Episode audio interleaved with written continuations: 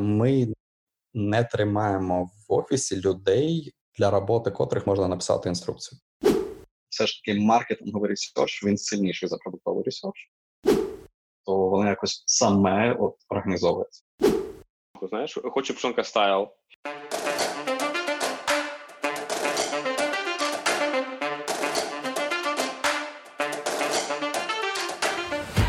Вітаємо всіх на п'ятому випуску шоп-шоу, пізнавально-розважальному шоу для продуктових людей, де ми разом з цікавими практиками досліджуємо, як створювати цінні продукти.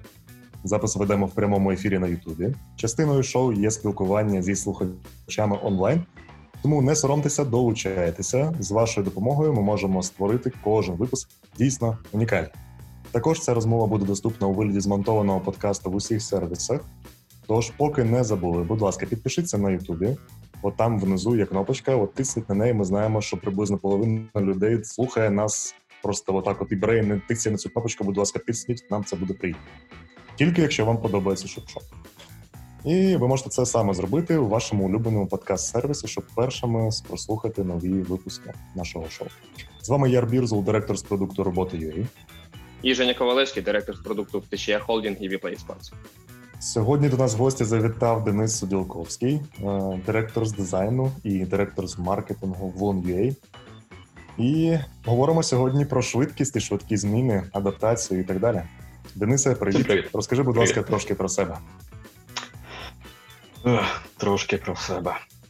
Да, я бачив, що на початку треба розповісти кар'єрний шлях, і я думав, звідки його рахувати з рахуванням того, що перші гроші, в принципі, за IT я заробив десь років.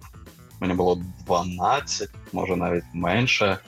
Е, Я фігачив банера, і за це Класика. платили офігенні гроші. Просто Анімовані. нереальні гроші. Що що? Анімовані.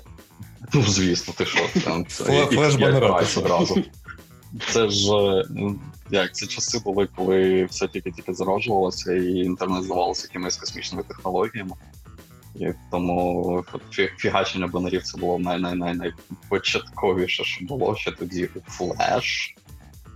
Того там з динозаврів пам'ятає таке. Macromedia Flash. Ма- Macromedia Flash того до того, як там Е, да, до того, як там з'явились е, модулі програмування. Тобто це була виключно анімаційна штука. Так, а ну насправді доросла кар'єра така почалася там значно пізніше, вже десь там другий чи третій курс е, універу був. А, було літо, мені не було чим зайнятися, треба було знайти якусь роботу. І я пішов, е, ну вирішив, що я буду дизайнером. Тим паче е, я щось там вмів навіть дизайн. А, я влаштувався в одну цікаву компанію, яка на той момент займалася високонавантаженим, високонавантажуваними сервісами в адалт індустрії.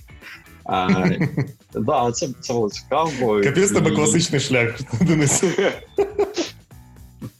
Де було Вистачає цікаво, рейтинга.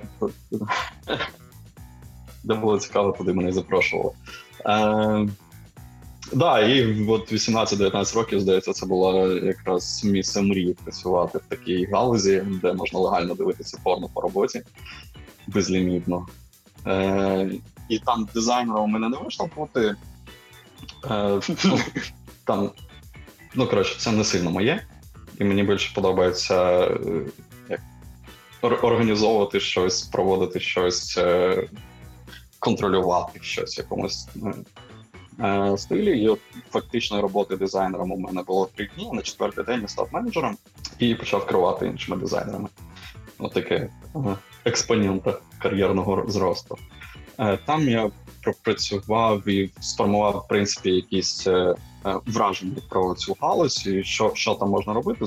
Зрозумів, що душа лежить до арт-директорства, е, тому що візуальна культура мене цікавить, візуальне виробництво це теж круто. Сам я своїми ручками не сильно міг тоді, але якщо інструмент дизайнер, то все тебе виходить дуже класно.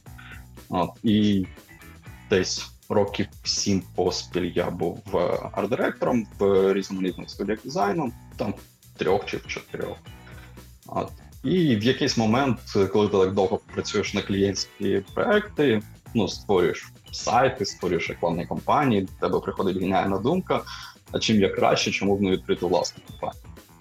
От, і це був 2010, якщо не помиляюся рік. Ну там теж дуже давно. А, Я відкрив власну компанію. Ми почали робити е, високорівневе пропіювання і допомагали компаніям виходити з офлайн в онлайн. Тоді це було дуже трендово, дуже багато бізнесів якраз зверталося за послугою. Там у нас є склад книжок, ми можемо дістати ще там 20 їх. Давайте зробимо інтернет-магазин і будемо продавати ці книжки. Ну окей, давайте будемо продавати. Розкрутилось воно все до якогось, ну як мені здається, непоганого рівня, з єдиним таким стратегічним багом, що більшість таких самих важких, самих об'ємних е, клієнтів у нас було е, з Росії. І в 14-му році мене всі країни з'їхали з глузду, і постав постало в принципі питання в 15-му вже році або шукати нових клієнтів, або робити щось ще, щось інше. І в цей момент е, з Лун є такий проєкт. А, Прийшла до мене пропозиція. Давай приєднуйся до команди, будемо робити класні кльові штуки. І от нещодавно святкував 5 років Лун на різноманітних посадах. То мене озвучили як директор з дизайну, директор з маркетингу. Тут треба розуміти внутрішню культуру Лун, що у нас всередині немає постав. У нас є ролик, який ми виконуємо, і це лише для зовнішнього світу, щоб розуміти взагалі, хто з ким розмовляє. Добре. Дякую за інформацію. Я думаю, наша сьогодні основна, основна сьогодні наша тема буде швидкість, да, тому що ти є таким публічним адептом всіх швидких експериментів, таким прям, який здатен холіварити на цю тему, я думаю, доволі довго. І я думаю, що я ретвітив у себе в чаті інтро доволі таке контроверсійне, яке якраз спонукала на дискусію. Я думаю, ми на, на цьому і побудуємо. І отож, що що взагалі в твоєму розумінні таке швидкість? Як ви її міряєте? Офігенне питання. Ти можеш вимірювати швидкість лише відносно самого себе, наскільки швидко ти щось деліверував на на ринок, ну, віддавав якусь цінність на ринок, порівняння з тим, як ти це робив там півроку тому, рік тому. І це виключно суб'єктивна якась оцінка, тобто це немає там метрики KPI, котрі ми там на графіку малюємо, от дивіться, ми там прискорюємось на X1,7 за цей квартал. Ну, Таким ми не займаємося, і відповідно це якась внутрішня цінність, внутрішнє відчуття, що треба прискорюватись, треба швидше. Добре, ну просто наскільки я знаю, ви ви лун, ви там всі інженери, у вас все в цифрах, і у вас немає взагалі ніякої цифри на рахунок цього? Е, це знаєш, проблема якогось бренду. Там 3-4 рази представники Луна виступили на якихось конференціях, розповідали про цифри, і тепер все Лун там виключно цифр. Ну це не так. Мені здається, у нас достатньо збалансована система між якісними і кількісними штуками, і велику це не більшість, але значна частина речей, які ми робимо, ми їх оцінюємо по якійсь е, чуйці суб'єктивності або через е, якісне дослідження.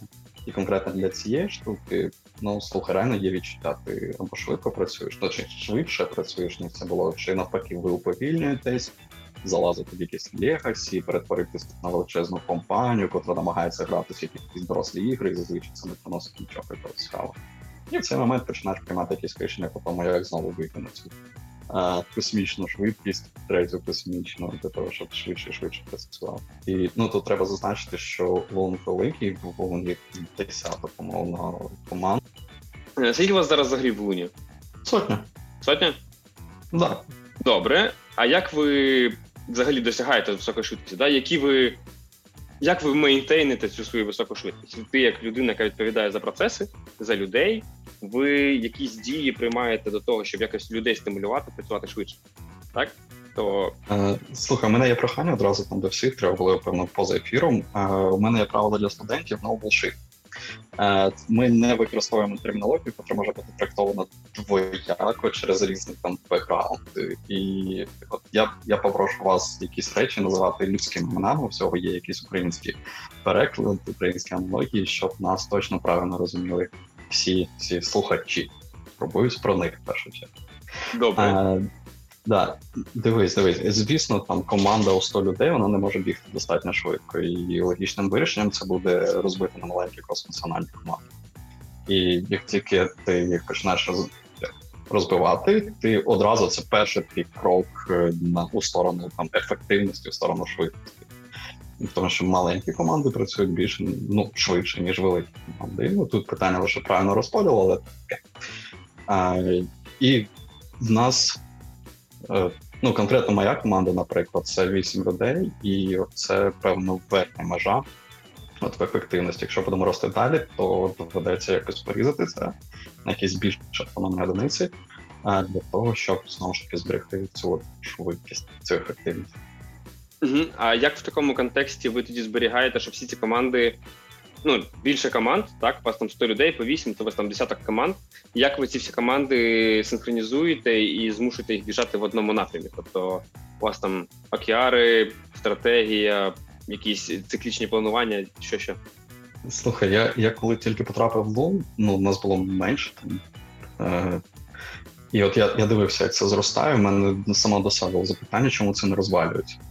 От реально, тут як, яким чином воно існує? Тут немає інструкцій, немає якихось загальних великих планувань, немає звітності в деяких продуктах, тоді ще ну, навіть менеджерів не було. Тобто це розподілена функція там, на команду, а не на окрему людину. І питання було, чому це не не розвалюється. І ну я я зрозумів, чому так, тому що дуже багато зав'язано на софти. От саме на якісь ціннісні штуки, коли ти розумієш, навіщо це все робиться, в яку сторону ми біжимо, то яким чином ми туди біжимо, це вже ну, дуже другорядно. Я не можу сказати, що це знаєш там такі ідеалістичні процеси, що кожна команда, кожна, кожен член кожної команди розуміє, що відбувається в інших командах. Але в цілому, коли ти розумієш, що у нас єдиний напрямок, у нас єдина велика ідея, єдиний шлях, то воно якось саме організовується. А ця єдина ідея це от коли люди мають квартири лунити, чи це більше про те, що ми маємо йти до продажі квартири в онлайні? А, ну, квартири лунити це така, знаєш, це бізнес складова. Це, ну, це конкретно моя така комерційна, мій комерційний інтерес у цьому цьому, щоб всі виключно лунили, от як у Сполучених Штатах всі товари там в Амазоні, а не Google. От, А ну, треба ж дивитися, як з позиції human-centric, тобто з позиції, коли ти твій клієнт в центрі, що ми можемо зробити для клієнта. І наша ідея полягає в тому, що в принципі сам вибір е, свого житла, незалежно того, це оренда, чи купівля, чи інвестиція в якесь майбутнє житло, був сповнений якихось радісних моментів. В цьому наша ідея. І ми бачимо шлях до не через діджиталізацію цього досвіду. Тобто перевести в онлайн це те, що зараз відбувається в офлайні, прибравши якихось посередників, прибравши зайві якісь кроки, поки там є, перенести це на смартфон, щоб все відбувалося там з. Можливо, навіть з елементами якогось інтертейменту, щоб все це було весело. Ну тому що коли ти, наприклад, коли ти е, плануєш свою відпустку, це ж весело, цікаво. А коли ти намагаєшся орендувати квартиру, скільки там графіш? Е, слухай, мені що відпустку вибирати, це все дружина робить, тому що я такого не люблю. Знаєш, що квартиру, коли вибирати в оренду, ми ми 9 місяців збиралися переїхати. Я між іншим нову знайшов такий через лук. Але ми 9 місяців збирались, і просто я потім, коли поч... ми, коли ми почали, це б мене просто два тижні випало. Просто два тижні я ходив, тільки тим і займався, і це, якщо чесно, я до цього дуже не скоро повернусь. І це знімати, це навіть не купувати. Тому це величезний стрес, як мінімум для такої людини, як я. Дивись, я правильно розумію, що в цілому задача в тому числі заключається в тому, щоб вбити нахрен е, відділи продажів забудовників? Ні, ні. У нас є е, межа, за яку ми не переходимо. Е, наша процесуально ринково наша мета перевести людину в відділ продажу. Тільки нам треба її підготувати, щоб вона цей вибір зробила менш імпульсивно, більш підготовлено, щоб була а, ну, це вибір усього життя. Ти купуєш квартиру або на перші зароблені гроші, або на останні зароблені гроші. І відповідно ціна ризику дуже висока. І нам хочеться розповісти правду, щоб у людини не було ніяких там сюрпризів постфактум. І вона прийшла підготовлена в відділ продажів вже там з метою хочу цю квартиру. Вбивати відділ продажів навіщо? Вони гарно виконують свою функцію. Вони продають. Ми ж не продавці, ми допомагаємо лише обрати. Ну, ви ж теж посередники, в цьому. Ми не посередник, ми допомагаємо виконати ні, ні, ні, не ви посередник, а, а відділ продажу, по ідеї, посередник до отримання квартири. Ні, ні, це ти, ти знаєш, е, це аналогія з якимись вже впарювальними процесами. там, де відділ продаж має щось втюхати, але це насправді не так. Він має допомогти вже в межах обраного комплексу обрати якусь конкретну квартиру і там, наприклад, проконсультувати з якихось фінансових питань, як в кожному кейсі коректніше буде там провести цю угоду. Наприклад, так. Mm-hmm. Там безліч усіляких класних штук, які вони роблять дуже круто, і ми не хочемо залазити на територію, тому що от там немає проблем. Проблема є якраз до того, яким чином обрати обрати те саме, коли е, коли в тебе немає жодного досвіду, і коли ти не можеш нікого ні до кого звернутися. Ну тому що в нашій, принаймні в нашій країні, є така культура, що ти е, чомусь не бігаєш там по інтернетам, по твіттерам, не пишеш. Знаєш, у мене є пару, пару мільйонів грошей під матрасом. Я хочу купити квартиру, дайте мені пораду, будь ласка. І, А після факту купівлі ти теж нікому не розповідаєш, тому що ще треба, щоб добудували, зробили ремонт, і потім заселюся, і от через 5 років постфактум ти викладаєш першу фоточку. Щоб не заглазили. Так, так. Це, це, це, це. Це дуже якраз ну, не дає поширювати знання, і наша ідея в тому, що ми можемо цим допомогти. Угу. Ну, по ідеї, ви ж з одного боку забудовники є вашими клієнтами, да? з іншого боку, вашими користувачами є люди, які купляють квартири. І от е, як ви поєднуєте інтереси, враховуючи, що я знаю, що от ви часто ставите інтереси е, покупця вище за інтереси забудовника, перевіряючи, наприклад, актуальність інформації там юридичної або там не знаю, скільки від метро насправді там пішки йти. От Як ви поєднуєте цей баланс, знаходите? У корні наш кор-юзер, наш, е, наша людина, до котрої ми все це робимо, це покупець. Ми не на стороні продавця, і ми насправді допомагаємо продавцям виконувати їх роботу, але ми все робимо для покупця. І відповідно наша ідея полягає в тому, що є певні несправедливості ринку через те, що ти не бачиш його разом, ти не бачиш повноту інформацію, і нам здається, це не окей. І ми якраз виходимо у формат, де ми про всіх все розповідаємо. Там немає про те, що ми знаєш, про когось розповіли більше правди, про когось менше правди. От у нас є зріст. Тобто, якщо ми актуалізуємо ціни, ми актуалізуємо ціни для всіх. Там без виключень.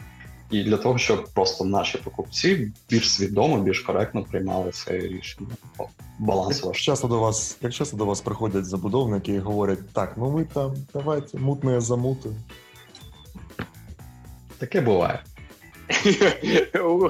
Але Скільки було за останній тиждень? Е, ні, за останній тиждень немає куди приходити офіс та зачинити.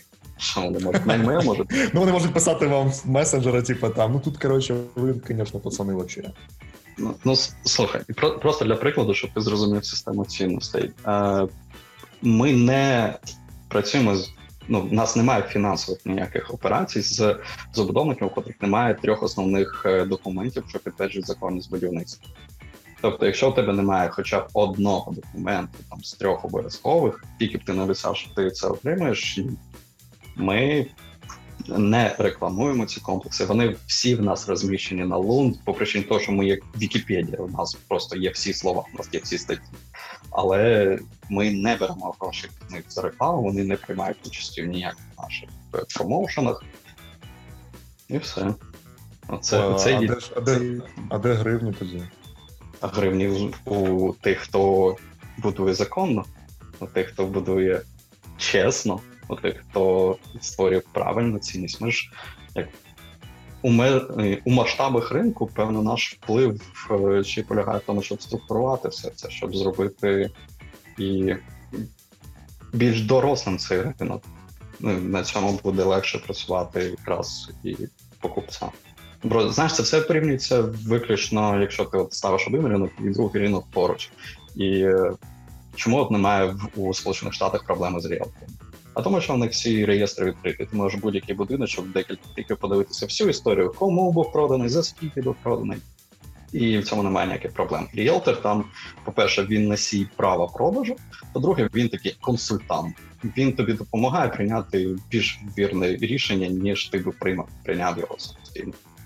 В українських реаліях е, якась частина ріелторів є просто посередником, тому що вони щось знають, про знають якісь об'єкти, коли не знають інші об'єкти, і все. І нам здається, що функція посередництва не створює якоїсь доданої вартості. Якщо переводити це в сервісну функцію, тобто коли ти створюєш додану вартість за рахунок надання якоїсь послуги, і в корні цієї послуги є якийсь, наприклад, той самий experience, а не те, що ти знаєш ту квартирку, котру здають на 300 гривень дешевше, ніж нам в середньому здають такі квартири. Ну, це нам здається більш доросла, більш правильна історія. Тому ну, одна з таких невеликих, але важливих наших функцій це ще й структурування ринку в очах покупців. Ну, тобто ви вбиваєте не відділи продажу, ви вбиваєте ріелторів. Що ти все хочеш перевести в вбивство? Ні, ні, це є процес Драматизм. Да, менше драми, ніхто нікого не вбиває, як би тобі не хотілося скандалів в цьому вже зум-трансляції. Так, ніхто нічиє вбивство не планує. Ми хочемо, щоб людина при виборі житла е, робила це свідомо. Перший пункт, і друге, щоб вона отримала задоволення від цього вибору. Угу. Так, а, а як все ж таки Лун заробляє? Тобто, де там гривні лежать? Ми перерозподіляємо уваги. Увагу. Тобто є якась загальна увага на ринку. Люди цікавляться нерухомістю. Вони знають е, про якісь об'єкти там з різних джерел дізнаються. У Лун є власна, зокрема, е, рекламна мережа, назвімо її так. Тобто свій інструментарій, яким чином зробити так, щоб чийсь комплекс буде бачити більша кількість людей частіше, mm-hmm. ніж решта. Мені здається, це найчесніша для користувача модель. Ну, Тобто, умовно, якась контекстна реклама персоналізована. Дуже умовно так. Контекстно медійна персоналізована реклама. Угу. Окей, зрозуміло. Зробили так, наскільки я знаю. Так, у нас є власна мережа, і ми маємо змогу розміщувати об'єкти нерухомості на популярних ресурсах. Окей, так розумію, що всі команди розуміють, те, що ти нам розповів. Вони так синхронізуються, зв'язків між ними, окрім цього, напевно, майже немає, як я розумію, якщо що то скажи. От, але тут наступає момент саме твоєї зони відповідальності, про який хотілося поговорити. Ти відповідаєш за дизайн і маркетинг. Так, це дві речі, такі найбільш customer face, да, взагалі в організації, наскільки я розумію. І є частина, яка теж кастомера дивиться і хоче на нього, так сказати, бути голосом. Е, кастомера, ти просив е, використовувати українські слова, так? Користувача. І як ви синхронізуєте? Як ви синхронізуєте взагалі маркетинг і дизайн, за який ти відповідаєш, і продукт? Да? Тому що ти, як розумію, відповідаєш більше за швидкі експерименти, якісь перевірки там і гіпотези. Якщо ні, ти виправляй. А продукт відповідає більше за вже за реалізацію цих всіх там гіпотез і їх, так сказати, імплементацію і донесення до користувача. Якщо не так, то розкажи, будь ласка, як це у вас відбувається? Ні, не так. Е, Перший постулат зараз здебільшого я займаюся фактично full-time е, якраз питаннями маркетингу, тому що питання дизайну вже достатньо автономне. Тобто 5 років тому, коли я тільки прийшов в Лун, у штаті був один дизайнер зі стажем роботи Лун два тижні, при тому котрого був бек розробника. І, і от це була його трансформація з розробником дизайнера, і це був full-time дизайнер, який треба було заонбордити в процесі, і в принципі навчити решту команд працювати з дизайнером, з, ну, зробити так, щоб їх не сприймали як ці малювальники, людина, там, оператор фотошопа, красячий піксель. От, е, Тоді це було дуже актуально, це з'їдало там 80% часу, 20% часу у мене йшло безпосередньо ту роботу, на яку мене агітували. Це робота з брендом. Е, наразі питання дизайну закриті. В кожній продуктовій команді є дизайнер, е, і вони є достатньо автономними одиницями для того, щоб їх е, ну, не менторити, не контролювати, не спонукати, і вони самостійно виконують свою роботу. Тобто функція от Of Design чи of Design, вона вже закрита і не є актуальна. Питання маркетингу це питання роботи з брендом, там звісно, це куди відноситься бренд, і друга частина це перформанс. Е, купи дешевше, продавай дорожче. Ну, Перформанс, я думаю, це не буде темою нашої сьогоднішньої розмови. А от е, медійно це якраз робота з представництвом, з формуванням сприйняття е, продукту, сформування певних очікувань в аудиторії, донесення тої самої цінності, фіксація цієї цінності в голові. Так щоб людина знала про нас, людина знала про нас правильні речі, хотіла нами користуватись, і в момент X ми були от top of mind, тобто най найпершим варіантом, а краще взагалі єдиним варіантом, е, де б вона могла вирішити ту чи іншу проблему у своєму там флоу, у своєму customer journey е, при купівлі нерухомості. Ну, Якщо казати про бренд Loan, то це купівля нерухомості на первинному ринку. От і моя задача полягає якраз ну, полягає досить це структурування наших е, маркетингових активностей, тому що дуже багато років, ну було 11,5 років, і фактично команда маркетингу була утворена два роки тому. До того це була розподілена функція, яку виконували частково я, частково фаундери, частково люди, котрі б могли бути дотичні до якихось задач. Наразі це вже окрема одиниця, там виконує, працює над своєю полянкою і там ростить свої мети. Моя задача якраз полягала в формуванні цієї одиниці, і тепер є от якраз розуміння, яким чином це пов'язати з продуктами. Це одна з найбільш болісніших проблем продуктових компаній, як об'єднати маркетинг і продукт.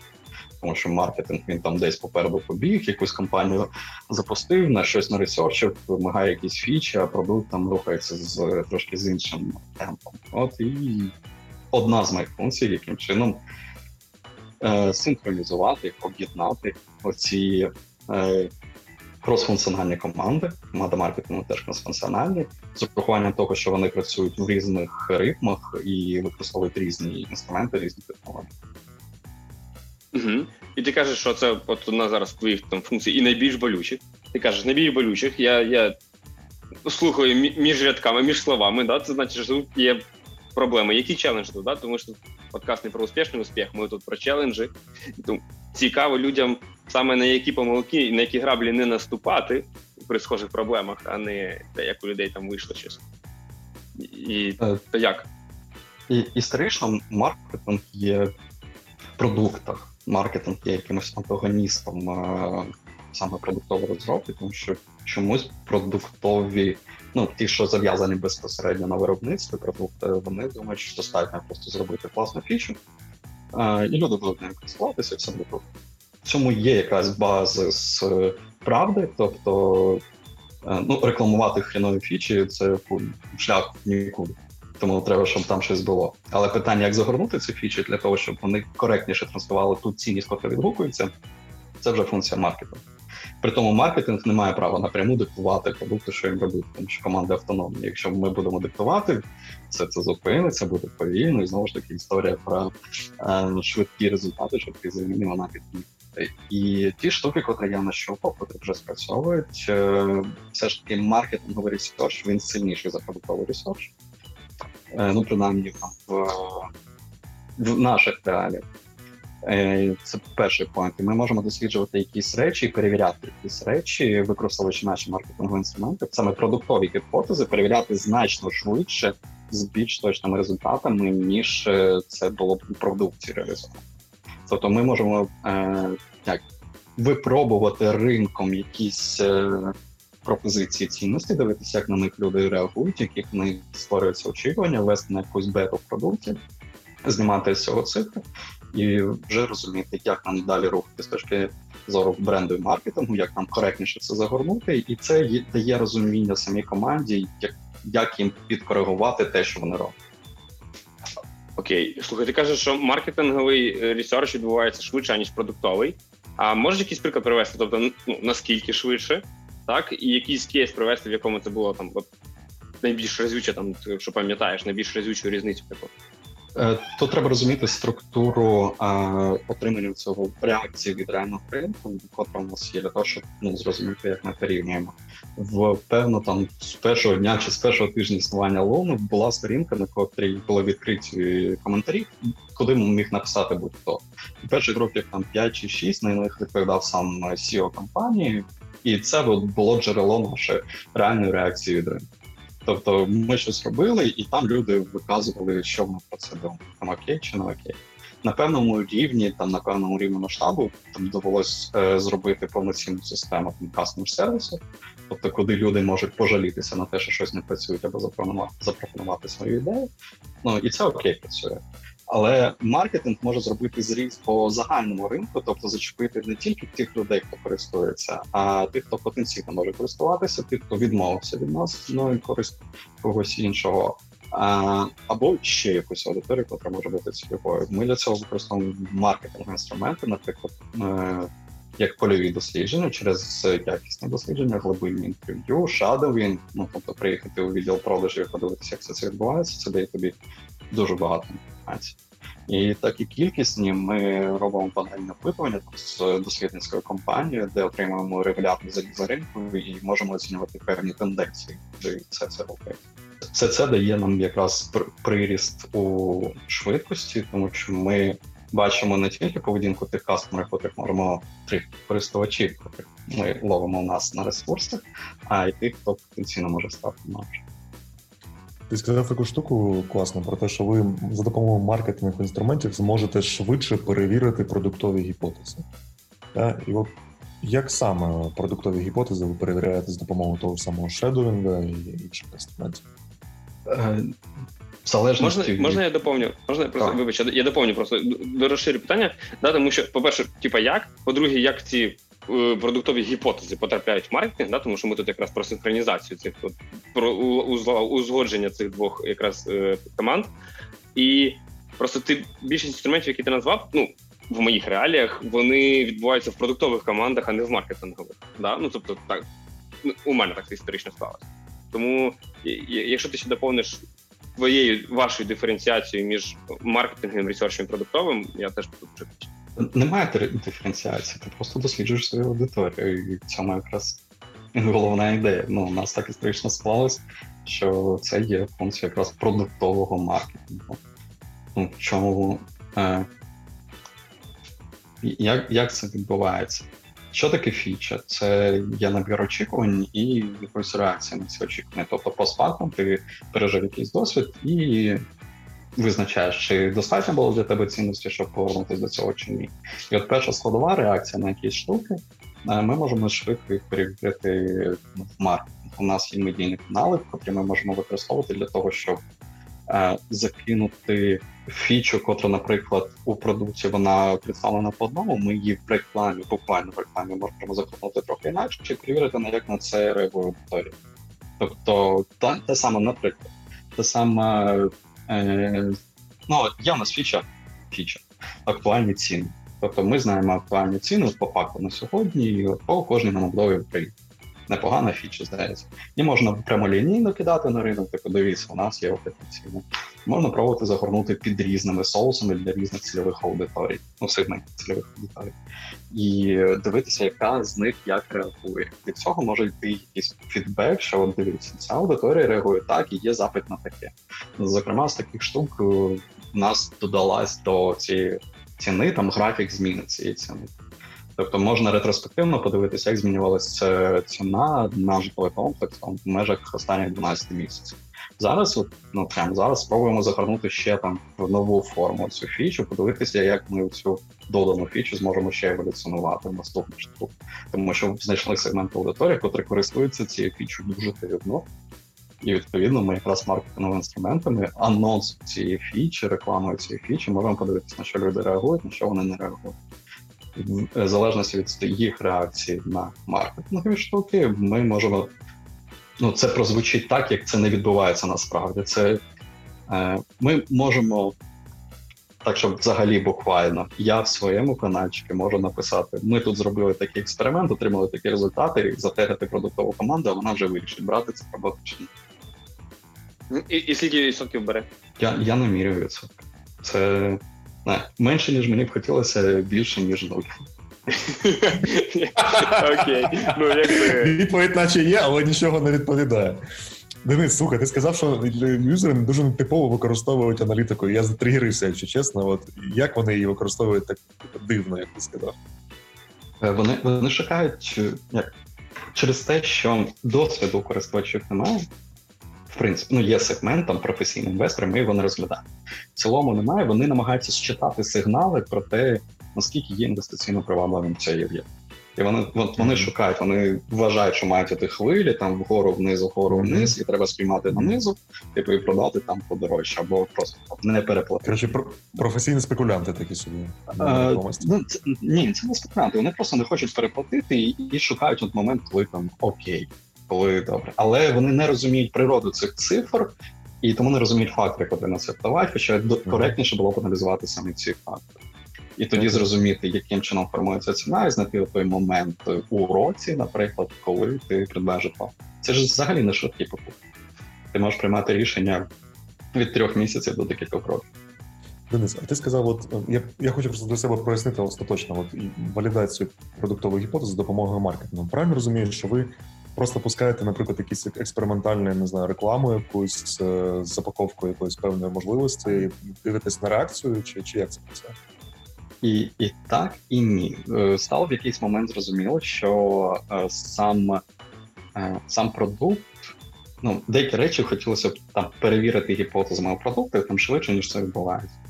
І ця функція переповзла в маркетинг, і в нас є, наприклад, сервіс, ну це не сервіс, наш проект Лунне місто, в котрому ми можемо робити будь-що, будь-які штуки, і дивитися, як люди на них реагують. Крім того, у нас є там невеличкий ресурс брендом UA, на котрому ми фігачимо ленди. ленд- І теж по ним е, дивимось, як люди реагують на них.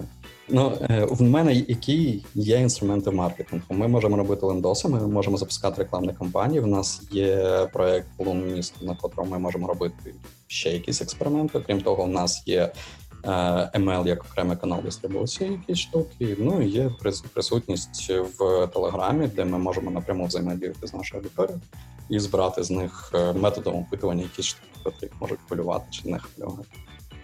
Ну, в кінцевому рахунку це все зводиться до реакції аудиторії на певні якісь ідеї, які ви не кидаєте.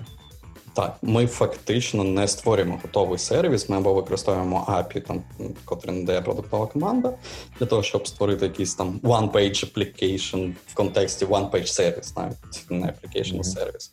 Тобто штука, котра закриває маленький степ в шляху користувача, там переходу з пункту А в пункт Б, і ми це от відпрацьовуємо.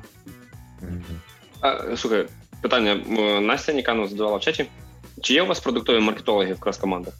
Слухай, е, ні, немає. Ця функція винесена в, в маркетинг, і в мене перше питання там: а, е, що має бути продуктом, ну, результатом роботи продуктового маркетолога? Ну, тут е, я згоден в тому, що.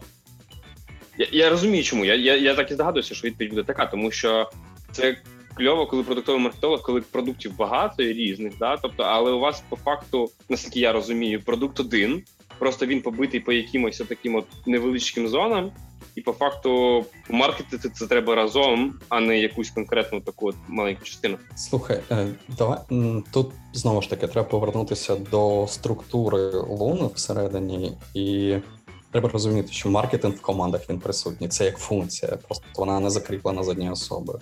І для прикладу, ну це некоректно стверджувати, що у нас один продукт. У нас навіть декілька брендів, і під брендами є декілька продуктів. І для прикладу, Application Bird маркетингову частину там створював е, сам дизайнер, котрий, зокрема, е, створював виконував і менеджерську функцію. Тобто він керував розробкою, він е, базово керував маркетингом. У місцях, де йому не вистачало компетенції, ми йому допомагали цьому. Для того, щоб там досягнути тих цілей, котрі він сам собі визначив або йому визначили стейкхолдери. Тому це розподілена функція. Це в нас немає ідеї, що от є функція, значить за нею має бути закріплена одна людина. Коли е, команда доростає до того стану, е, коли це є необхідністю, то окей. Ну і питання, що маркетинг від маркетингу може відрізнятися. Якщо ми візьмемо там в якомусь більш ширшому розумінні, там growing, типу рости, нарощувати базу, то туди можна віднести і SEO. Е, Тобто ми ж веб-продукти, значить, треба в якусь оптимізацію. І було б дуже дивно тримати всіх SEOшників в окремій закритій кімнаті, коли їхнє місце безпосередньо в продуктах, з котрими вони працюють. Тому SEOшники вони прив'язані до продуктів. Хоча це Мгм. теж маркетингова функція. У нас воно, знаєш, так дуже-дуже пласка. Наскільки ми могли плоскою збудувати, це теж я У мене довго не було розуміння, чому це не розвалилося. От, але коли ти роз, е, збудував плоску структуру з якимись дуже тісними софтовими зв'язками між командами, чомусь воно не розвалюється, чомусь воно існує і дає якраз от, оту швидкість, про яку я. Слухай, це чомусь це таке цікава тема. Оце чомусь. У мене є відповідь, Це, це окремо є? Так, да, так. Да. Це культура. Це культура, коли е, у тебе збігаються цінності, от саме в робочому плані, не не якісь там персоналі, а і коли ти на те, що ти робиш, дивишся через ту саму той самий набір цінностей, котрі є в інших, е, це дозволяє приймати рішення без якихось консультацій з іншими, без бюрократії, без проходжень, тому що вірогідність того, що тобі скажуть окей, занадто висока. Ну просто ти не витрачаєш на це час. І от формування цих цінностей це прям фундаментальна функція лідів команд е, для того, щоб ці команди зберігали цю автономність. Угу. А а які цінності? Це не функція топ-менеджменту. Це не функція топ-менеджменту. Це топ-менеджмент, функція... ну вони вони транслюють на на всіх, там знаєш, воно якось так от розтікається. Але коли в тебе плоска, то топ-менеджмент він просто періодично нагадує там. У нас є цінності. І такі, так, у нас є цінності, і знаєш, воно так хвилями розходиться. Цінності, цінності, цінності. Mm-hmm. А цінності у вас формалізовані? Вони не формалізовані. Я пробував їх формалізувати, і це було не цікаво, тому я кинув цю задачу. Okay.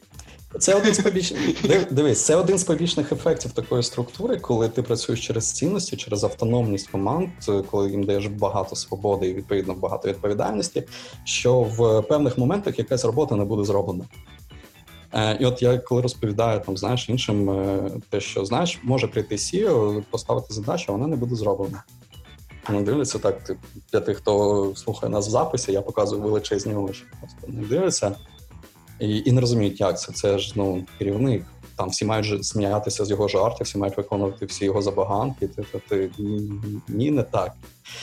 І в як більш здоровій культурі, те, що я відношу до здоров'я, якраз е, команда визначає е, задачі, а ті, хто умовно згори, вони задають знаєш, лише кінцеву точку. Тобто закладають от напрям вектору, куди ми рухаємось, куди ми біжимо, куди ми маємо прибігти там через 5 років, через рік, дивлячись від того, як на якій стадії розвитку зараз продукт. Угу. Про стратегічну стратегію, коротше, vision, місія. Оце Ні, це це виключно візія, це прекрасно. Наш CEO, він живе в майбутньому і розповідає, як там буде класно, нам залишається тільки туди добігти. Угу. Дрібниць. Easy. Е, Так все ж таки, те, що ти описав з точки зору інструментів продукт, е, продуктового маркетингу і маркетингових досліджень, якщо чесно, на мою думку, воно сильно змахує на класичний продуктовий Discovery. Тобто ви виходите в поле, ви спілкуєтеся, ви е, кидаєте в ринок якісь е, на калінці зобрані MVP-шки і дивитесь на реакцію. Чим це відрізняється від продуктового Discovery? Можеш нічим не відрізняти. Ну, знаєш, е, нас ну, це знову ж таки частина от, культури луну. У нас немає формалізації. Нам от кажуть, так не продуктовий Discovery, А ти перше, що маєш зробити, це піти в Вікіпедію, почитати, що вони мають на увазі. Ми не використовуємо такі слова. У нас є мета, у нас є ціль, ми йдемо до цієї цілі. У нас є робота, у нас є проблеми, котрі ми хочемо вирішити. Нам є речі, котрі нам подобаються, ми їх розвиваємо. Є речі, котрі не подобаються, ми пробуємо їх виправити. Це знову ж таки от на рівні нашого підходу до роботи. Відповідно, у тебе немає фази discovery. У тебе є проблема, і у тебе є е, твоє життя для того, щоб якусь частину витратити на те, щоб вирішити цю проблему. Від того, що ти назвеш це маркетингом, від того, що ти назвеш це Discovery, від того, що ти почнеш Discovery проводити е, на постфактум запущеній фічі, тому що ти про ній дізнався там з випадково знайшовши її на сайті, ну, це взагалі не важливо. Ти просто робиш те, що ти можеш, для того, щоб добігти кудись швидше. Я думаю, це не суперечить моїм словам. Тобто суть питання була в тому, тому що ти з е, початку з початку нашої розмови згадав те, що е, можна маркетинговими дослідженнями значно краще дослідити, ніж продуктовими дослідженнями. Тому я уточнюю цей момент. Це, до речі, було питання від Дмитра Рябіннікова, трошки переформульовано. Так, якщо от, знаєш, прикинути з ботанами і полізти в історію, то виявиться, що насправді я правий, тому що все ці інструменти зародились маркетингу. Лише потім почали на виробництві використовувати для досліджень, решта решта. А першочергово прийшли маркетологи і сказали, нам треба продавати товар, тому ми підемо спитаємо, що хочуть люди. І погнали. Це було 60 років тому. Так, ну здається, що зараз е, багато функцій маркетингу вони якось плавно перетекли в продуктові команди, тобто там, наприклад, в продуктовий менеджмент, ну до продуктового менеджера. А Що ти до цього як ти цього ставишся? Окей. Я, я, я що, я окей. Я- Я не бачу тут конфлікту. Ну знову ж таки, тому що моя ідея полягає в тому, що е, це має бути аморфна структура. Як тільки у тебе в компанії з'являється кабінет, на котрому написано там кабінет, там відділ дизайну, ти точно зайшов кудись не туди. У момент, Чому? коли ти втратив швидкість, ти втратив Ну, актуальність. Ці Ну, дизайнери, котрі цінність. Якщо ти в ціні ставиш швидкість, то окей, ти пішов не туди. А якщо ти в ціні ставиш, не знаю, можливість скейлитись, да, можливість А, ні, ні, масштабувати. давай там, там не можливість масштабуватись, там передбачуваність ставлять цю цінність. Тобто, коли тобі треба передбачуваність, ти починаєш різати на відділи. Передбачуваність вона зжирає якраз е, оцю е, швидкість, оцю ефективність. А для нас, ну, наприклад, для Луна, ну це було б там сильно недоречно. Тому що у нас плани там на світову експансію, і у світі наші конкуренти вони значно більші, ніж ми. І це не єдиний, але цікавий шлях. Це якраз перемогти їх за рахунок ефективності. А значить, ну одна з зі складових ефективності це швидкість. Наша ідея полягає в тому, що ми можемо бути кратно швидшими, а може і на порядок швидше за конкурентів в якихось речах. І це дасть е, мультиплікатор нашим, наприклад, там людським і фінансовим ресурсам. Слухай, так я все ж таки не до кінця все ж таки зрозумів цю часу. Ти, здається, казав, що роль маркетингу у вас зосереджена окремо від продуктових команд. Е, Правильно розумію? Так, ну відділ ну, кімнатка маркетингу, коли ми Ну, ходили в офіс, вона існувала. Так. Окей. Окей, ну ми ж зараз говоримо не про фізичний простір, да? Мгм. тобто у вас є певна група людей, яка знаходиться і працює незалежно від ритмів продуктових команд. Так. Правильно? Так. Окей. А, і все ж таки, і ти не вважаєш це от конфліктом? От не з'явилася ніяка кімнатка віртуальна А, з маркетингом? Ні, ні, тому що так, е, вона не з'явилась, тому що треба подивитись на е, взаємодію між цими командами. І в нас доволі окей, якщо хтось, наприклад, з там креативного контуру, ті, хто виробляє безпосередньо, безпосередньо креатив, переїдуть на якийсь час у кабінет, де сидить продуктова команда. Чи до сейлів, якщо це B2B-шна задача. Там заонбордити з задачею для того, щоб все було окей. Чи хтось до нас в гості прийде, там розкаже, чи ще щось. Ну, в цілому, е, от це міжкоманда, міжкомандна взаємодія це от, от один з викликів, як прибрати усі ці межі для того, щоб ми були більш е, впливали одне на одного, при тому не, не втрачаючи швидкість. Ну, це якесь балансування. Де у тебе з однієї сторони кабінети, з іншої сторони ти маленький стартап, і у вас три людини. Там нам, нам треба бути десь посеред. Угу. Окей. І ви при цьому хочете вийти на міжнародний рівень, на масштаби, да? тобто там Ну, завоювати. Ми вже вийшли на міжнародний ринок. Е, Ми запущені там плюс-мінус 30 країнах. Ну, є ідея перемогти на міжнародному ринку. Це інша Ну, я маю на увазі саме це, да, тобто перемогти на міжнародному ринку. Як ви збираєтесь це робити ну, на масштабі? Да? Тобто це все ж таки потребуватиме значно більшої кількості ресурсів. Або ні. Або не потребуватиме. Дивись, ти Окей, виходиш. от це цікаво. Да, да, ти виходиш з постулату, що для того, щоб робити більше, тобі треба більше ресурсів. Але якщо ти е, якщо тебе є мультиплікатор цієї ефективності, то збільшення ресурсів не є кратним. Тобто запуск у 30 країнах не означає, що тобі треба 30 команд. Ну, Чи- це очевидно. Ну от. І відповідно, чим краще у тебе оця налаштована ефективність, е, саме під ефективністю я розумію, зокрема, швидкість, тобто наскільки ти швидше можеш е, цінність доносити на ринок, Мгм. а тим менше людей тобі треба зробити, щоб, щоб керувати всім цим. Там, звісно, Окей. є. Так. Є, є, є, всі люди, затихли, знаєш. Є, да, є люди, ну, котрих треба там скейлити. Там, наприклад, робота з контентом. Ти або вчиш нейронки, або ну, збільшуєш штат контенту. Е, але решта штук, тим паче, коли в тебе стоїть задача повторити успіх, і ти точно розумієш природу цього успіху, ну це значно легше. Ну, напевно ж, ви ж не обмежитеся тою ж самою кількістю, наприклад, людей на борту. Напевно, вам знадобляться більше людей для того, щоб завоювати е, Так, ж але це- світ це- чи ні? це не будуть тисячі людей. Це mm-hmm. от зараз нас 100. Це моя суб'єктивна думка, виключно на моїх суб'єктивних відчуттях, що X2 це можливо наш верхній ну, межа. Ваша стеля, не? Слухай, переходимо Ми перейшли до теми систематизації і взагалі масштабування, так? І ти от кажеш, що дві сотні людей, ваша межа. Е, мені здається, що просто ну просто я прекрасно розумію, що напевно онбордінг і е, завантаження цих нових людей да, в культуру займає значно більше часу, чим при повністю систематизованій структурі. І тобто цей скейлінг займає у вас доволі багато часу. І друга, та це перше, типу, за скільки ви це думаєте зробити, якщо у вас є якийсь там план. А друга частина те, що якщо вже так спускатися в психологію груп людей, то ви зараз якраз підбираєтесь до числа Данбера. Да? Це те, чому думаю, що у вас досі працює, тому що, як на мене, ці структури починають особиста моя думка, перестають працювати якраз десь на рівні там 130-150 людей. Да? Тобто це цілком перевірений психологічний бар'єр людських спільнот. І тобто, якщо вам потрібно дві сотні людей, то скоріше всього, десь ви вам потрібно буде процесів, напевно, на, на додати, моя думка. Що ти з цього приводу думаєш? У тебе немає взаємодії, е, немає задачі взаємодіяти з 130 людьми. Ти ж не взаємодієш з такою кількістю людей. Тобто, ну, число Дамбера це ж від того твоя зграя, яка. От. А що тобі забороняє створити декілька зграй, котрі можуть там і не перетинатися здебільшого? Розробити окремий бізнес-юніти повністю. Ти знову таки звалюєш це в якусь ну, класифікацію. Ну, Я намагаюся пояснити для себе.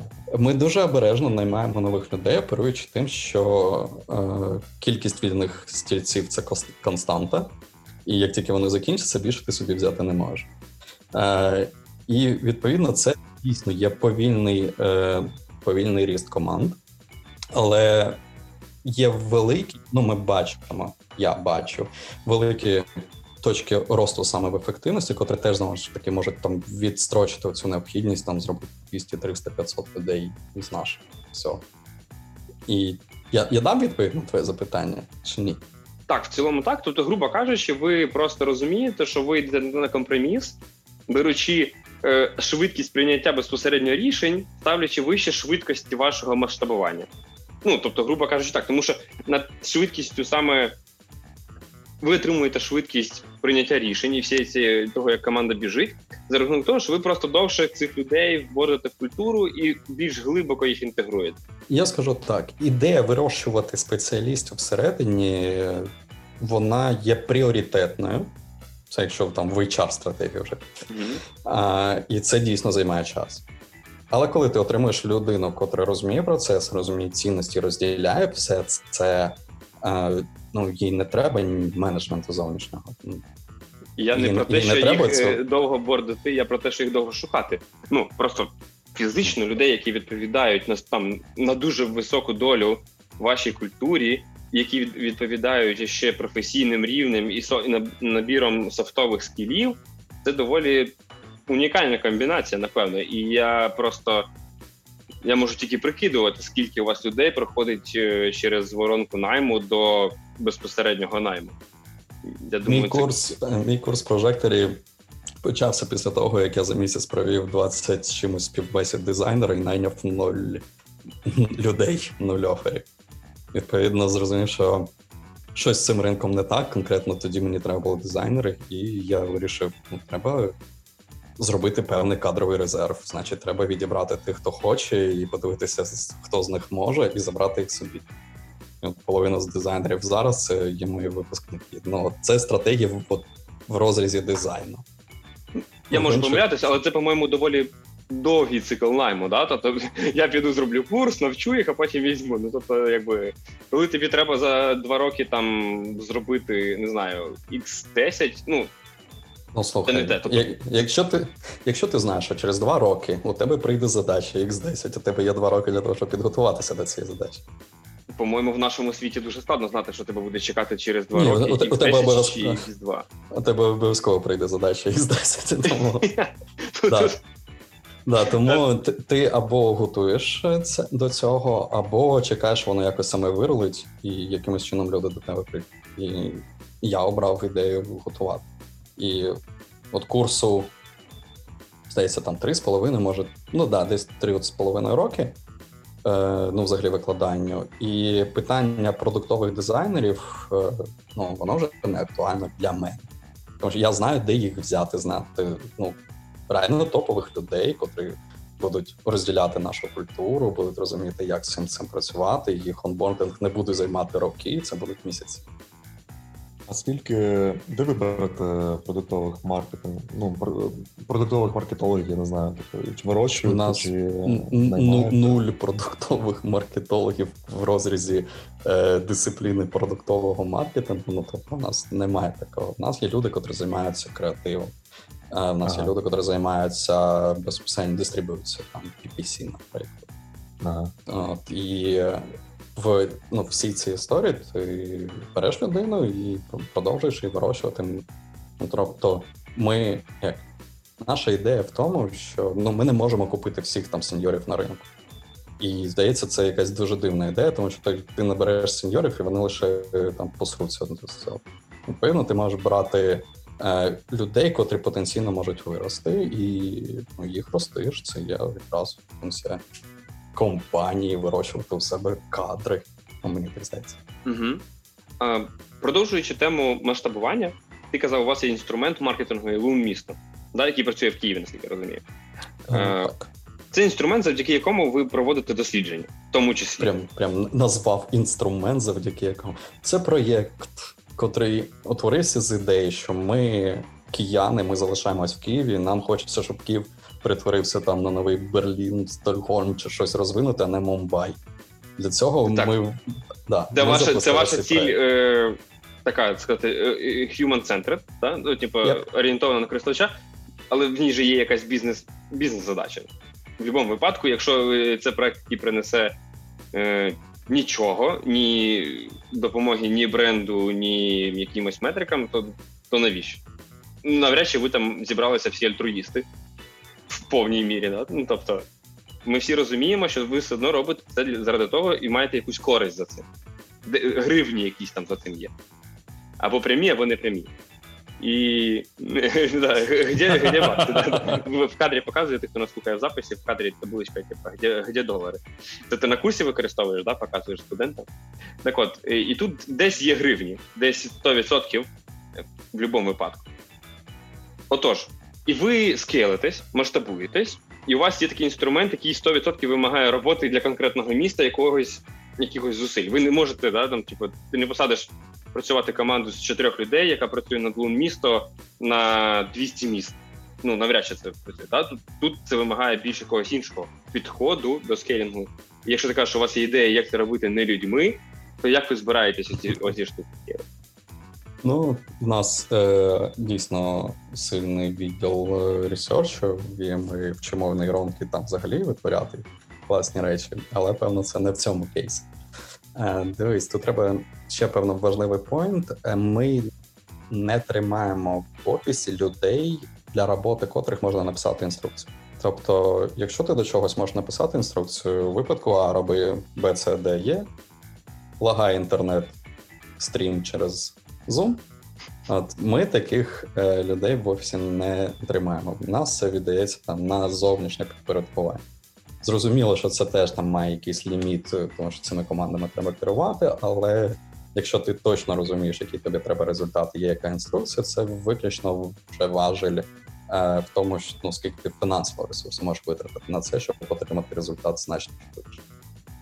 І mm-hmm. заскейлити ЛУН Місто там на 100 міст, наприклад, поточним штатом навряд на е, міста мегаполісу України взагалі easy. Ну то ми запустили пілот, тому що нам цікаво, ну Київ. Ми в Києві живемо. Ми бачимо, що це дає результати, і в нас вже запрошували е, ну, Львівська держадміністрація там розповісти, що ми витворяємо, тому що вони теж human centered як виявилося. І ми їм розказали, як ми проводимо дослідження, на що ми орієнтуємося, які є тренди якраз розвитку міст, для того, щоб ну поділитися. Ми знаємо, що вони зробили зі Львова новий Берлін, чи що вони там хочуть зробити. А ну, якщо відповідь там де гроші, в чому комерційний інтерес, е, це знову ж таки йде до людей до покупців нерухомості. У тебе немає досвіду, ти не знаєш по факту, як тобі обрати, де жити. Наші дослідження показують, що людина, коли обирає житло, вона апелює ореолами свого місця, де вона перебуває е, зараз, тобто де вона зараз в неї має, або де вона зараз живе, де в неї робота і де в неї батьки, якщо вони теж в Києві. І це не прикриває навіть 10% того ринку, котрий можна було б розглядати. І твоя наша ідея в тому, щоб показати людям, що ринок великий, що Київ великий, і є безліч критеріїв, по котрим можна оцінювати якість житла. І наша ідея якраз в тому, щоб навчити людей розуміти, що є окей, що є не окей. Зокрема, для того, щоб вони в кінці потім цим самим доларом могли голосувати за те, що будувати в Києві, а що не будувати. Тому що ну, попит же формує пропозицію, а не навпаки. Ну, це так. Таким таким чином ви виробляєте лояльність у своїй аудиторії, і потім вона працює з вами в момент, коли вони ну, це це не самоціль, це є побічний ефект. Знаєш, якщо okay. якщо вони будуть нелояльними для лун міста, але будуть вимагати будувати будиночки як в Копенгагені, я скажу: ну добре. Я просрав своє життя як маркетолог і там ну, людина, яка відповідає за бренд, але я живу в офігенно класному місці. Мене це влаштує. А, okay. Тобто це історія, яка націлена більше на розвиток ринку, так на якому у вас є якась там доля. Ви, грубо кажучи, цим вирощуєте просто ринок, да вірніше не ринок, а збільшуєте ринок для ваших потенційних користувачів. Да? Тобто обсяг, який він може як з економічної точки зору, так. Uh-huh. Тобто, якщо якщо ринково подивитись на це, так ми розвиваємо ринок для того, щоб встановити тимчасову монополію у вигляді того, що є найкращим в якийсь певний момент е, часу джерелом для виборної будови буде лун або його субпродукти. Угу. Короткос, короткострокова технічна перевага. А над речами, які складно які складно скопіювати, да? тобто якісь речі, які ви от, там, не знаю, від унікальної комбінації ваших рішень або whatever, що б там не було, які складно скопіювати. Да? Тому що просто е, пошуковий сайт скопіювати насправді доволі нескладно. А якась е, унікальна пропозиція, яку конкуренти не можуть скопіювати. От що? Ні, вони навіть намагаються скопіювати. Ну і будь-який it продукт це завжди дві складові: це дані і алгоритми. На все це накручується третє. Це враження і очікування. Це вже якраз частина бренду. І коли Лун зрозумів, що вже продукт достатньо окей, можна інвестувати в бренд, там з'явиться я. І е, ну, чи є в нас технологічні рішення, котрі важко повторити? Так, є. Надов є стаття, зокрема, про наші експерименти з картою там за всі всі всі роки. І от до кінця цієї статті, все те, що ми пройшли, там жоден з проєктів, який вважає себе конкурентом нам, він не дійшов туди. І ну, такі штуки в нас є. Плюс ми дійсно багато інвестуємо в саме створення контенту, сам Лун як проект. Mm-hmm. От, наприклад, е, запуск самих дронів для аеробльотів, щоб подивитися, що там навколо всіх цих наудов, е, ну так робимо ми і на наших е, масштабах, так як для тої кількості будівель, для котрих ми це робимо з року в рік, ну це вже треба мати якесь і і бажання витратити стільки ресурсів і технологій, все це представити, і в тому числі маркетингові інструменти, щоб донести цю цінність для аудиторії. Тому що від того, що воно ну, з'явиться у тебе на сайті, люди не почнуть цим користувати. Ну, ти ж говориш якраз прекрасні приклади того, що достатньо не просто масштабувати, скейлити на міжнародному рівні, в тому числі. Е, як ви збираєтеся скейлитися от за допомогою таких от фіч, типу перевірка цін, якщо ви збираєтеся? Або там не знаю, і інші способи Ми... допомогти користувачам? Як на контентній частині, да? контентна частина да, вона на... дійсно унікальна і складно скопіювати. Е, це дійсно є є задача, це не проблема, це просто задача, яку можна вирішити. І Ми знову повертаємося до певної інструкції. І ми вже там перевіряємо ціни, якщо я не помиляюсь, на більше десятка країн. І ми вже запустили аеробльоти. Ну, порядок це десь там 5 країн. Ми там знімаємо. І е, складнощі в організації процесу, коли ти знаєш, як це має відбуватися, ну ну це є робота. котру можна скейлити достатньо сильно, якщо в тебе є там інструкція, яку ти дистриб'ютиш, тобі треба знати Просто підрядника. підрядниками. Да. Просто Мгм. підрядника. А ну, наприк... просто для прикладу, е, ну, певно, колись ви їдете для того, щоб Сашу Іванова сюди запросити. Я вже так думав про своїх колег. Да, він може розповісти класний кейс, як вони зробили автоматизовану систему для парсерописателів, тобто людей, котрі пишуть парсери на сайт. От вони якраз запущені в 30 країнах його е, напрямок FlatFi. І задача там для тисяч тисяч тисяч сайтів написати парсери. І для того, щоб це заменеджерити, ти або наймаєш там цілий поверх людей, котрі контролюють цих людей, або створюєш якийсь інструмент, котрий автоматизовано все це робить. І вони дійшли до того, що вони навіть виплачують зарплату натисканням там на кнопочку. Типу, Заплатити за П, вони тиць, і всім розійшлися гроші за те, що вони там наробили за місяць. І це робить умовно там цим цим оперує зараз одна людина в 30 країнах цими парсами писати. Угу. Тобто у вас виходить. вміємо автоматизувати. Ну що ви як на місці? Ні, ні, ні, чудово, прекрасно, окей. Просто виходить, у вас ти казав про 200 людей, тобто це 200 людей, які працюють безпосередньо, так сказати, в мозку луна, так? Типу, от в хед-офісі. І просто є по всьому світу куча підрядників рук, які виконують конкретні інструкції. І це співвідношення явно з часом буде йти там, ну не знаю, 1 до 10, для прикладу. Є у вас якісь там естимація того, яка, яка це буде співвідношення, скільки цей мозок може кінцівок Я, я думаю, що це безглуздо робити по причині того, що ми не знаємо, з якою швидкістю будуть розвиватися нейронки. Ми вже значну частину ручної роботи можемо перенести на нейронну мережу.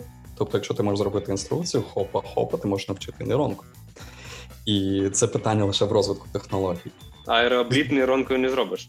Е, ще один приклад. За останній рік ємність батарей для аеробльоту, ну, котрі використовуються в дронах, котрі використовуються для аеробльотів, зросла там ну, приблизно відсотків на 50. Відповідно, дальність польоту. Відповідно, ми можемо почекати ще якийсь час і їх запускати умовно там з, зі стріхи нашого офісу. Нейронка ними поуправляє, вони собі полетіли, познімали весь ків, ми повернулися назад. Угу. Зараз це ж не так. Зараз це не так. Ну і А- думаю, це челендж певний масштабування. Ти, ти е, підходиш до того, що нам треба вирішувати проблеми прямо от негайно. Ну окей, зараз це не так. У нас зараз немає для цього технологій. Давайте ми Угу.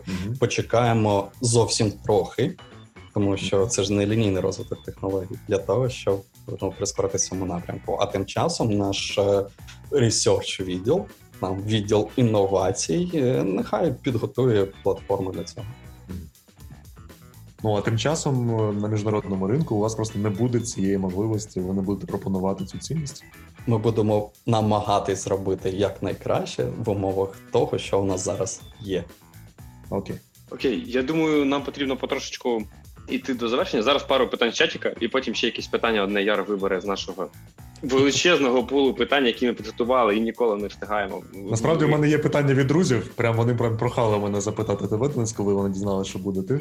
Будеш ти, і, і в мене буде два питання: от від друзів і моє Добре, я да- зараз тоді з чатіка, тому що в мене від друзів теж є, але вони, на жаль, на півгодини і занадто философские, я на жаль, не встигну. Окей. Э, Были ли какие-то интересные кейсы расширения на другие страны? Например, проблемы с законодательством или с теми же аэрооблетами? Це питає Саша Іванічкін. Саша, привіт. Е, Є, наприклад, в Казахстані на е, там біля держустанов не можна літати. От, Це така несподіванка. А в Індії немає такого сутності, як ну дуже часто зустрічається відсутність сутності е, адреси будинку конкретно. Вони по-інакшому всьому цьому. І розібратися в цьому автоматизовано це є певний челендж. Ну, звісно, є. Але знову ж таки, це просто задачі, це не є стоп-фактор. Добре. І ще є питання. Я не дуже в контексті, але я задам, тому що звучить дуже цікаво. Саша э, э, Марченко задає питання. Чем закончилась Привет, история Саш. с коврами?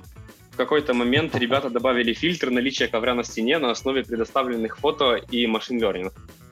Є, Розкажи е, трошечки нашим слухачам, хто в контексті, так, і так, мені так. заодно, що це за історія, Е. да? і чим вона закінчилась.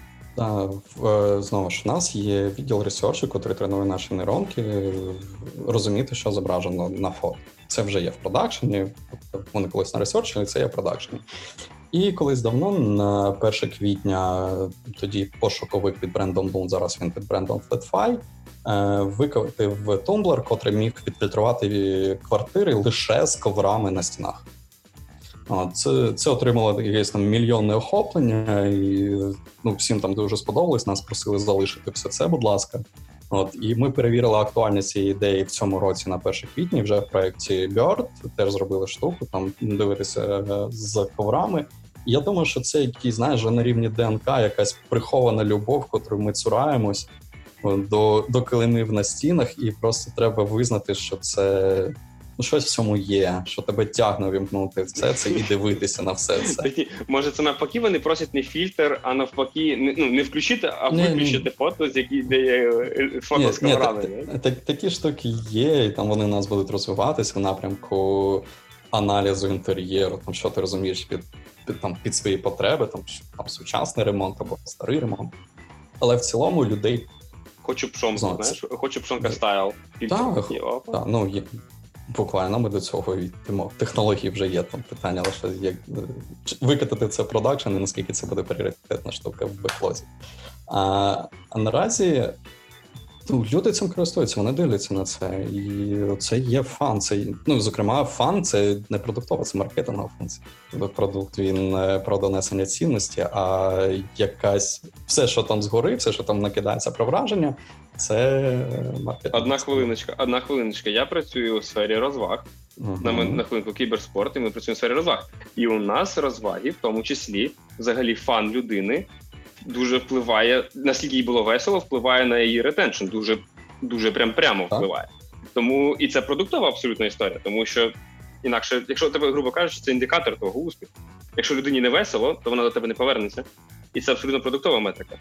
Це я розумію, що в вашому контексті фан це абсолютно маркетингова історія, в нашому контексті це по-іншому.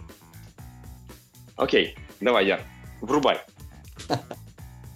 Мачі. Окей, окей, я задам зараз питання з, е, від хлопців, тому що я думаю, на нього можна швидко відповісти. Сподіваюсь, на нього можна швидко відповісти. Е, Свого часу ви репозиціонували вашу лінійку, тобто у вас спочатку все було під брендом Loon, потім з'явився Flatfy, потім е, у вас якось перекострубачилось, і тепер у вас Loon — це тільки новобудови. Раніше це був, я не розумію, під, під проект Луна. От. А от Flatfy — це тепер е, купівля на вторинному ринку, правильно розумію? Так, купівля. А яка була а яка була логіка за цим? Тобто, в чому була задача? Чому ви так зробили? Щоб Наві... Що? Навіщо все це? Окей, Е, якщо дуже коротко, з бізнесової складової е, ми вигрібали брендом недоліки всіх інших продуктів. Тобто проблеми на вторинному ринку перекидалися на основний бренд, проблеми оренди перекидалися на основний бренд, і це неможливо було розгребсти. Це ну, проблема така з кастомерської, з клієнтської сторони. Mm-hmm. Це нерозуміння, що є таке лун. Тобто вони ідентифікували лун, виходячи з того, з яким першим продуктом вони контактували. А з урахуванням того, що по кількості споживачів, користувачів оренда більша, відповідно, значна частина ринку вважала, що лун це про оренду. І треба було певних зусиль для того, щоб в мозку людей зорієнтувати, що це не тільки про оренду, і це не є наш пріоритетним напрямок. Взагалі, ми там про первинну нерухомість, зокрема, і в якийсь момент ми доросли вже е, там наростили достатньо м'язі для того, щоб відрізати частинки цього тіла і розвивати їх окремі продукти під окремими брендами. І для бізнесу це краще, і користувачам ну вони звикнуть до розуміння, який бренд відповідає за яку функцію. Ну, конкретно в даний момент, наскільки розумію, спостерігається така штука, що блін, а нафіга, це ж був лун. Коротше, я йду на лун, щоб шукати нерухомість. Типа, а тепер це фотфайт. Ну я все одно заходжу на лун, і там іду коротше, через жопу, йду коротше, на оренду. І, може відразу долю да, цих користувачів, які йдуть на флетфай, але заходять через лун. Да? Типа явно вирахували. Ні, вони є, їх не так багато, і вони дійсно сваряться, там, куди ви все це заховали, навіщо зробіть Ctrl-Z, і ну, і це нормально, там реакція на будь-які зміни, і ми цього очікували, добре, що це є. Е, Тут же ж питання в чому? Перевага нашого ринку, що ти обираєш житло певну частину свого життя, і потім тобі багато років не до нас взагалі. Тому просто треба почекати, щоб ці користувачі. Ну, ти хотів смертей, щоб ці користувачі, як користувачі наших брендів, вимерли. Тобто вони нарешті. Я хотів смертей, то щоб я Ну, тягнув на цю тему. От ми хочемо, щоб як користувачі вони досягнули своєї цілі, там знайшли своє житло. Для них це перестало бути актуальним. Наступного разу, коли вони вже почнуть там або покращувати своє житло, або шукати для своїх дітей, онуків, правнуків, вони вже прийдуть до нового бренду. І все буде. Ну це питання трансформації в цьому питанні. Як на цьому ринку рішення повільні, а, і ретеншн там від а, одного однієї купівлі до іншої купівлі він достатньо довгий. Тому просто почекати. Тобто це було питання не маркетингового позиціонування, типу розділення по функціях, по цінностям, а питання репутаційних ризиків? Е, цінності у нас єдині на всі продукти. Е, Ні, я маю на увазі не цінності людей, які працюють в компанії, я маю на увазі цінність. А цінність, для цінність. Брендом. Е, брендових цін, цінність.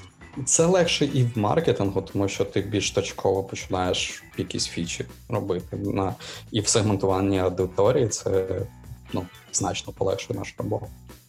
Звісно. Але ну, першим джерелом було те, що так буде правильніше для ринку, так правильніше буде для людей, бо ми їх більше плутали, ніж допомагали. Окей, окей, прийнято. Добре, у мене тепер є питання моє, яке я підготував е, окремо від переліку, а потім я закину ще питання. Е, одна з найскладніших продуктових, один з найскладніших продуктових викликів, як на мене, заключається в тому, що е, коли ти випускаєш штуки ем, на ринок, наприклад, ти випускаєш якусь там фічу, можливість, і вона цінується якимось сегментом користувачів, наприклад, 3% цим користуються, але вони дуже задоволені цим. Ну, 3% це, типу, типу, ні о чому, і по ідеї, в якийсь момент компанія може замислитися, або команда може замислитися, типу, нахрена ми це підтримуємо, цим користується мало, давайте ми це виплавимо і стане краще. І от, ну тому що продукт треба тримати простим для розуміння, для керування. Так от, е, ви стикалися з такими проблемами, коли вам потрібно було щось випілити, і ви стикалися, може, з якимось тортям, аудиторією? Як і всі, так, стикалися, так було, так є тертя, але так, для того, щоб рухати швидко, тобі треба не ускладнювати свій продукт. І тут треба бути в контексті конкретної задачі, щоб розуміти, яке рішення коректніше прийняти. Часом це ну, серіал. Ми закриваємо це. Ми закрили, наприклад, так, продукт сусіди, котрий я коли запускав на Лун, це там сервіс побудови інфографік для ну, таких яскравих оголошень для розміщення в соціалках, для того, щоб знайти собі квартиру або якогось співмешканця. От ми побачили, е, що доцільніше сконцентруватися на інших речах. І в наших масштабах це було не був невеликий проект, тому ми його закрили. І закрили його декілька років тому, і досі отримуємо повідомлення. Типу, поверніть, будь ласка, дуже класна штука, там окей, окей, але mm-hmm. сорян, нас інший фокус. Ти ж сам розумієш цінність фокусу, який не можна втрачати. Є друга штука, що коли ти бачиш, якась штука заходить прям лав фіча для сегменту аудиторії, і цей сегмент його проблема лише в тому, що він маленький. Це є задача для маркетингу. Слухай, ти просто загорни цю штуку якимось іншим чином для якогось іншого сегменту аудиторії, можливо, їм зайде. Або це продуктова можливість виділити це в окремий продукт, і буде заєбіще. Тобто, ти створюєш ще одну штуку, котра буде класна сама в собі, буде відповідно, вона може бути швидка, бо це маленький продукт. Вона буде працювати на гарну аудиторію, котра теж буде рости культивуватись, і ну, все у тебе буде в житті. Хорошо. Теоретично. Добре, дякую тобі, Денисе. Слухай, от якщо підрезюмувати нашу таку достатньо довгу і розмірену розмову глибоко, то що би ти порадив робити людям, компаніям, командам, для того, щоб вони залишалися швидкими, для того, щоб вони залишалися здатними робити речі круто і швидко. Я відчував, що буде таке питання, і загуглив, як називається антонім бюрократії. І називається це адгократія. І це, штука, Е, це виключно культурна штука, котра дає відображення і на процеси, і на hr стратегію, на маркетингові, і на продуктові рішення. І в її суті лежать наступні штуки. Перше це толерантність для помилок. Тому що здебільшого стоперами є якісь чеки, перевірки, відповідності, узгодження про інше інше. Ми всі працюємо в ІТ, допоки ми не запускаємо ракети, назавжди є Ctrl-Z, і ми можемо відмінити помилкове рішення, і все окей. Для того, щоб аудиторія сприймала це менш болісно, ну треба ростити бренд. Тоді тобі пробачають багато штук. Друга класна е, річ це довгострокові стратегії. Це якраз допомагає тобі сконцентруватися на цінностях, тому що коли ти не знаєш, як кудись прийти, але ти знаєш, куди ти хочеш прийти. Єдиний спосіб е, сфокусуватися це на якихось ціннісних штук. Ти не можеш збудувати роадмап до того, що там не існує, тому що половини речей там технологій ще не існує, але ти хочеш так. І от хочеш, це продукує якраз цінності. Третя штука це е, системність у професіоналізмі. Тобто, ти маєш розуміти, що є е, джерелом твого успіху, щоб твої перемоги були не випадковими. Там ти не брутфорсом розвиваєш свій продукт, типу, а я і цю фічу, і цю фічу. А ти розумієш, що у мене є авторство якихось ідей, і в цих ідей є певні наслідки. Тоді ти можеш як розповсюджувати це знання, повторювати його ще раз, ще раз, і на скейлі, про котре ми сьогодні згадали, це теж тобі дасть буст. І е, треба будувати е, як, відносини між командами на софтах, а не на процесах. І тоді більш органічно цей зв'язок, розповсюдження інформації, що де буде відбуватися. Ну там курілки стануть хабом для розповсюдження інформації. Не якась там процедурна штука, що мені треба написати звіт. А так всі будуть знати, тому що курілка це 15 хвилин контакту в різних людей, котрі вирішили померти трохи раніше, тому вони і палять. І це якраз є момент, коли можна буде розповсюджувати інформацію серед інших, і буде окей. Ну і в цьому є ряд проблем, е, з котрими зіштовхнувся. Це перше внутрішня конкуренція, котру треба уникати. Тому що коли команди починають конкурувати одна з одною, е, в моєму світі здається, це не сильно здорова штука, тому що ти втрачаєш фокус і робиш не human-centric речі, а kill kill that people речі, якісь штуки, щоб на тій самій курілці, вибачте, повийовуватись, певно. А друга штука. Продомінувати, продомінувати. Продомінувати. Дякую, дякую, колего. Е, та, друга штука це уникнути контрактних е, якихось стосунків, коли ти намагаєшся е, формалізувати відносини між командами. От е, тоді у тебе виходять команди найманці, і от ситуація, коли продукт може прийти в маркетинг і замовити якусь штуку, це прям дуже погано. Е, ситуація, коли продукт спробує зробити якусь штуку, маркетинг це побачить і надасть свою експертизу, це дуже органічно. Ну, мені так здається. І усе це дасть якраз е, ну, швидкість, і при тому ти не будеш рухатись. Знаєш, ти не будеш найшвидше рішення це ти коли працюєш сам. Це от реактивні рішення. Ти в стартапі, ти там все несеться, все горить, і грошей в нас є на два тижні, тому нам треба щось зробити. Але там на на масштабах продуктів, котрі вже стала бізнес-модель, це не працює. От щоб уникнути якраз е, у цього реактивного мислення, тобі треба ну якийсь от орієнтир, куди ти йдеш. І тоді воно якось все саме органічно в канву складається. Культура, певно. Якщо одним словом, то от культура через неї все ви. Окей, я думаю, всі почули. Для того, щоб рухатися швидко, треба дуже правильна культура, яка це стимулює. Добре, Денис, дякую тобі за розмову. Насправді було дуже цікаво. Останнє так я швидко закину. Може, ти зможеш щось е, порадити, послухати, почитати нашим слухачам?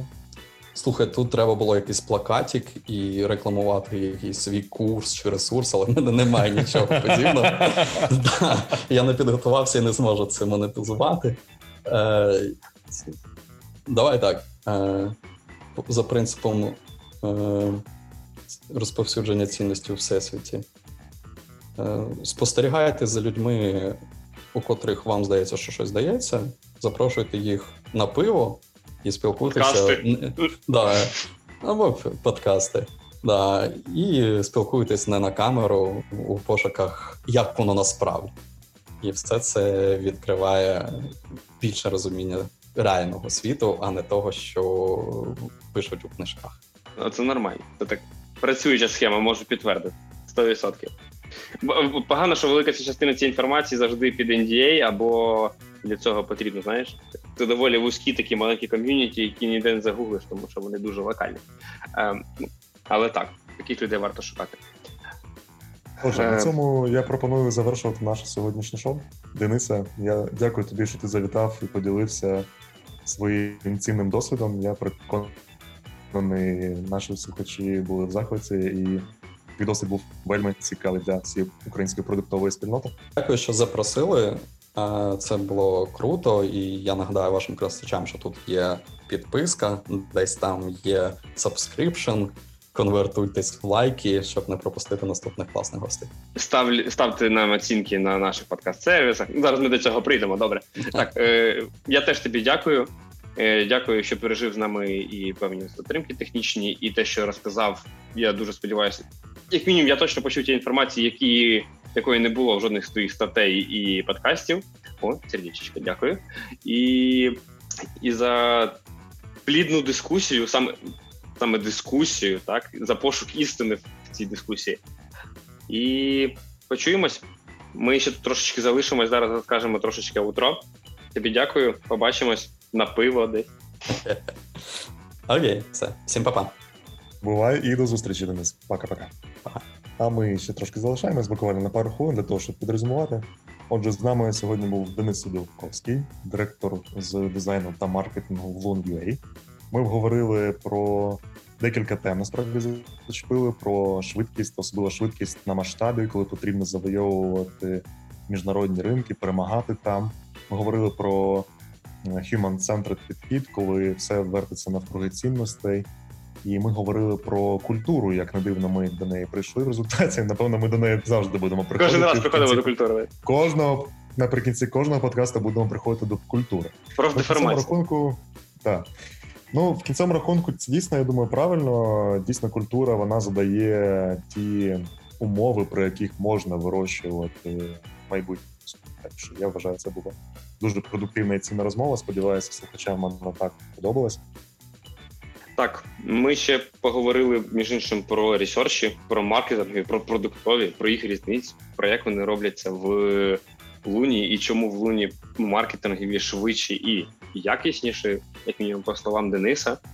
І поговорили про технологічні переваги, які складно перевершити, і про те, що половини технологій досі не існує, які потрібні для реалізації всіх цілей, але тим не менше.